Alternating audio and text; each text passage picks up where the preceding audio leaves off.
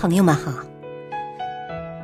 欢迎收听小故事大道理。本期分享的小故事是：拿得起，更要放得下。他作为学者，最不能忍受的是离开书桌和心爱的学术研究。但不幸的是。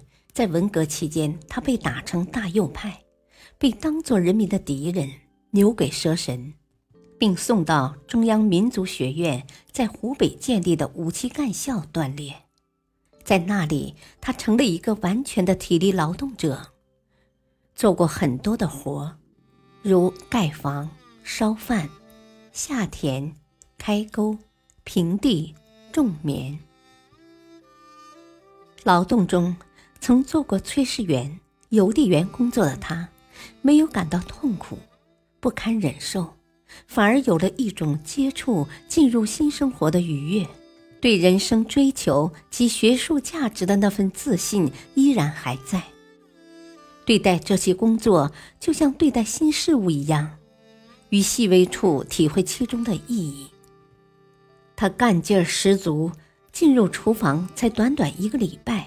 就得到了很卖力气的好评。一个花甲老人在一年半的时间内，居然出满了勤，食欲之好令同事为之惊讶，揭表使人折服。折服之处不仅指食欲，更在于对他吃苦能力之间透出的乐观心态，把劳动看作是一种乐趣。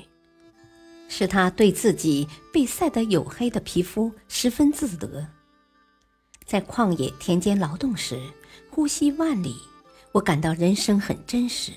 密切的团体生活对人的表现也容易体系，深刻的多，是活小说。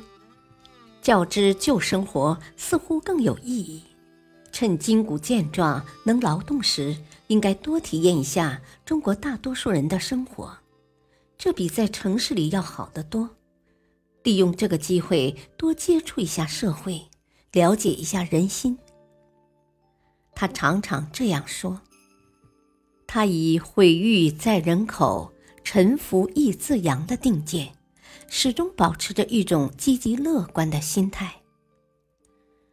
他就是我国著名的社会学家和人类学家费孝通先生。大道理，心胸开阔的人往往积极乐观。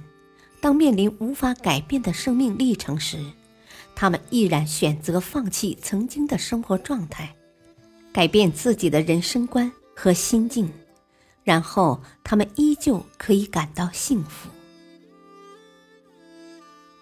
感谢收听，再会。